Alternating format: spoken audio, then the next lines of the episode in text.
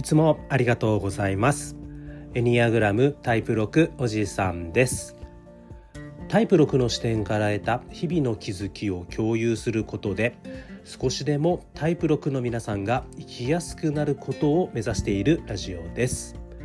それでは始めたいと思います。はい、えー、では今日なんですけれども、えー、前回から、えー、タイプ4え個性的な人ですね、えタイプ4個性的な人の、え心の成長レベル9段階えについての、えー、と掘り下げを進めています。で前回はあの最も健全度が高い、えー、健全レベル1、まあ、人生を丸ごと愛し、まあ、人生の質を高める人に見えているという状態について、えー、と深掘りをしましたので、えー、と今日は、え、レベル2以降ですね、えー、とこちらについて、えー、とお伝えしたいと思っております。うん、そうですね。あの最近こうやってずっとこうタイプ4、えー、個性的な人について、まあ、あの発信するにあたって改めてこうタイプ4、えー、個性的な人を、えー、勉強し直してるんですが、えーと、結構多分かなりの確率で、まあ、自分の長女ですね。今56歳になるんですけど、えーと娘が多分タイプ4なんじゃないかなと思っているんですがやっぱりこう改めて勉強し直すことによってこう娘との対応の仕方が変わってくるんですよね。まあ、おそらくこの子タイプ4だとしたらまあね、5歳6歳なんでどこまで分かってるか分かんないですけどまあねあの心の奥底でこう自分の存在意義がないことを恐れていてうん、じゃあやっぱり今、えっと、メインで関わるのはこう保育園のね仲間であったりとか家族になるんでこうそういったね自分がこう関わるところの中でこうどうやってこう自分の存在意義を見つけていこうか。うん、っていうことをこう無意識のうちに考えてんだろうなこの子はみたいな 目線で見るとやっぱりこうちょっと接し方変わってきたりするなっていうのはあるんですよね。うんあとはこううちの娘よくこうなんていうかなこう一人になってこう一人でこうなんていうかなこう保育園の先生ごっことかするんですよね。自分がね保育園の先生になってね、まあ、あのよくある子どもの一人遊びあのおままごとみたいな感じだとは思うんですけどあの私あの上にも今中3の息子と小6の息子がいるんですけどまた彼らの一人遊びとはなんか違うんですよね。なんかもっとなんかねリアリティがある。リアリティというよりはうーんとなんかねこう娘自身が先生になってもうなんかね大人になってるような雰囲気なんですよね。でその辺がこうまあおそらく長男がタイプ5で、うん、あの調べる人でで次男はねちょっとまだ分かんないですけど多分タイプ6忠実な人なんじゃないかなと思い始めてるんですがこうなんていうかなこうタイプ4個性的である娘の一人遊びってすごくこうある種こうイマジネーションに富んでいてもうちょっとこう空想的妄想的だなとも見えるんですよね。あこの辺がこうタイプ4的な、うん、なんつうのかなあのまあ、その芸術家肌みたいなところなんじゃないかなっていうのもちょっとこう改めてねタイプ4深く勉強していて娘と接しながらあの感じるところではあります。でおそらくこうもしねうちの娘がタイプ4の要素が一番強いね、えーと、個性的な人タイプ4なのであればここからねこう物物心がついたりとかこう成長すればするほど、うん、私は人と違うって感じがちになるんだろうなとは思うし私にはこう他の人が持ってるけど私にはない欠陥、うん、欠点があるっていうのをこう強く感じるようになってきちゃうのかななってきちゃうというかなってくる傾向が出てくるんだろうなっていうのをこう今からねこう予測できるっていうのがこうエニアグラムをね一生懸命勉強してきてこうすごく良かったなと思っております。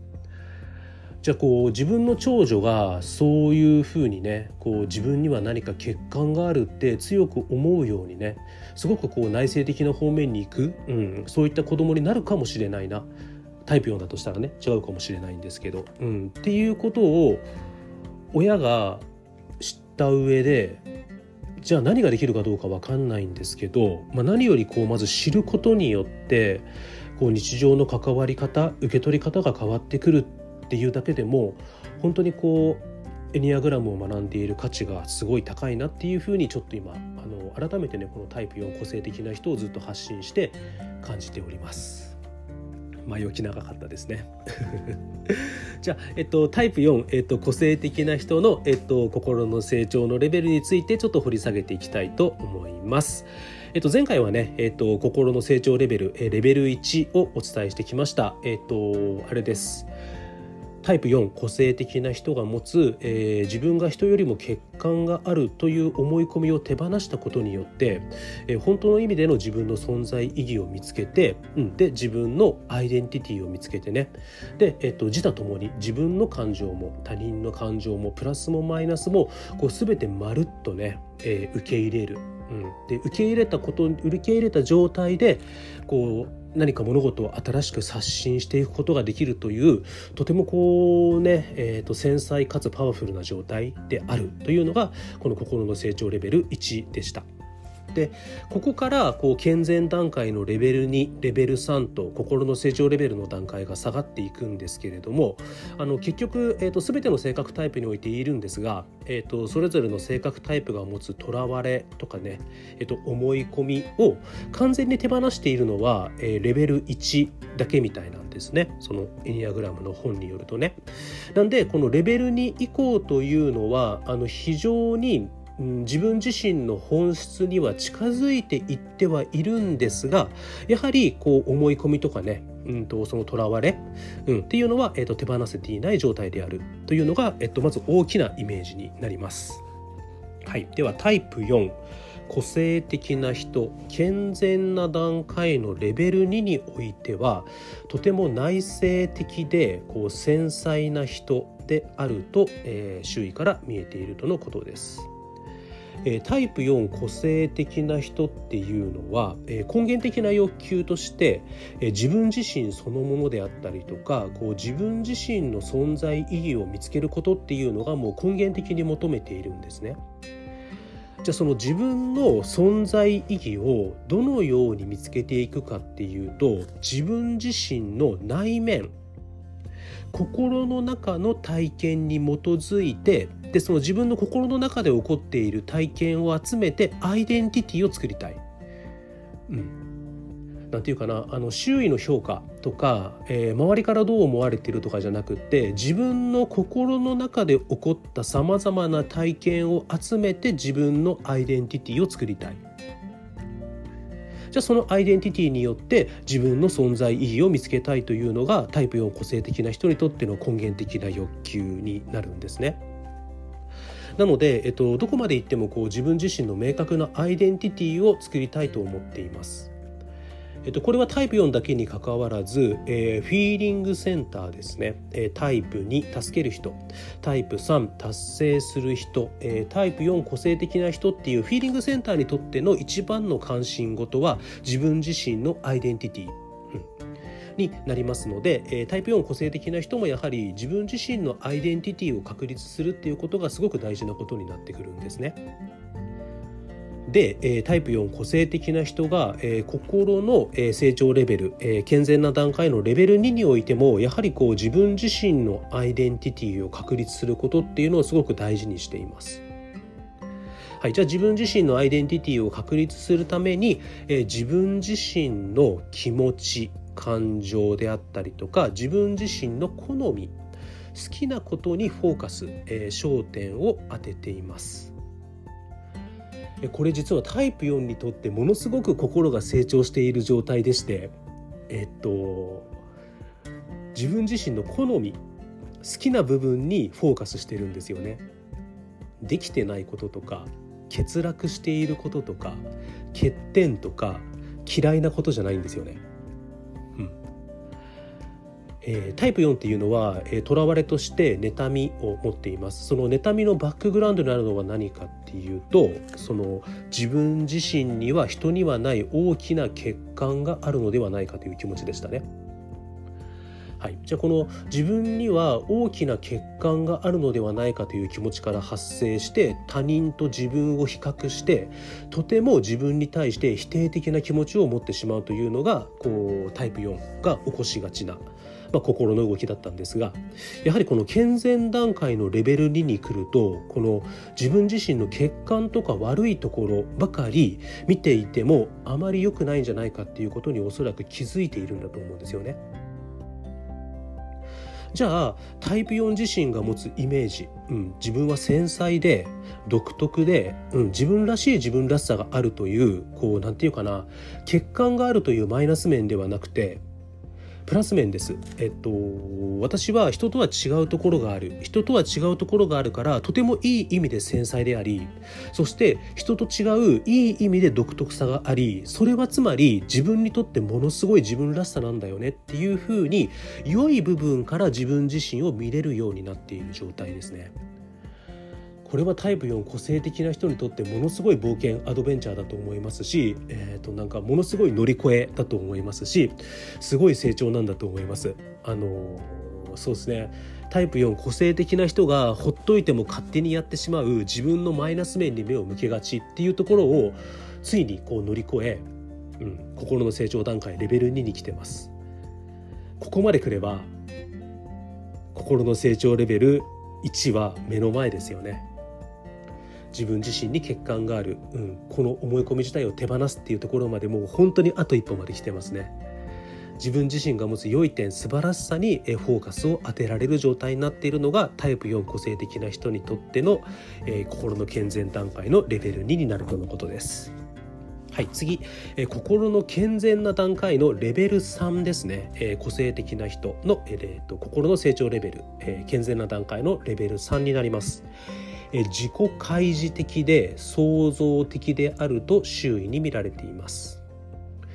創造的な行為を通じて自分自身の個性を表現することにより自分自身のイメージを強化するとのことです。彼らは能弁かつ軽妙で気持ちや自分自身の印象を掘り下げそれを人と分かち合う方法を見つけるとのことです。彼らの創造性芸術性っていうのは極めて個性的なんですが、え普遍的意味合いを持つことも多いとのことです。あのタイプ4個性的な人はこう心のベクトルがこう内側内側内側へと向いていく、えーえー、と性格タイプなんですね。うんえっと、これは主に、えっと、フィーリングセンターであればタイプ4個性的な人っていうのがベクトルが内に向きやすいです。そして、えっと、思考センターであればタイプ5っていうのが、えっと、心のベクトルが内に向きやすくてそして、えっと、本能センターであればタイプ1が、えっと、心のベクトルが内へ内へと向きやすいんですね。で、えっと、タイプ4、えー、個性的な人っていうのも、えっと、基本的には心のベクトルが内側内側自分の内面へと向いていきます。うん、で自分の内面へと向いていきこの内面で起こっているいろんな感情を体験しその体験を組み合わせて自分のアイデンティティを作りたい。うん、でそのアイデンティティから自分の存在意義を見つけていきたいっていうのが、まあ、あのタイプ4個性的な人の、えっと、大きなイメージになるんですけれどもこの心の、成長レベル健全な段階のレベル3に至ってうんとまずこのタイプ4個性的な人っていうのはこう何かを作る。うん、まあそれは芸術的なものとかだったりすると思います。音楽とかね絵とかね。あと文章とかかもしれません、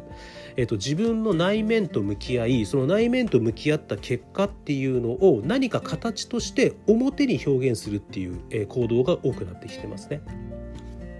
でその自分の内面の、えーと、いろんな、えーと、内面に蓄積したものを創造的行為によって、えーと、自分の個性としてね、えー、と外部に表現することによってより自分自身はこういう人なんだっていうことを、えー、と認識してくるっていうことなんですね。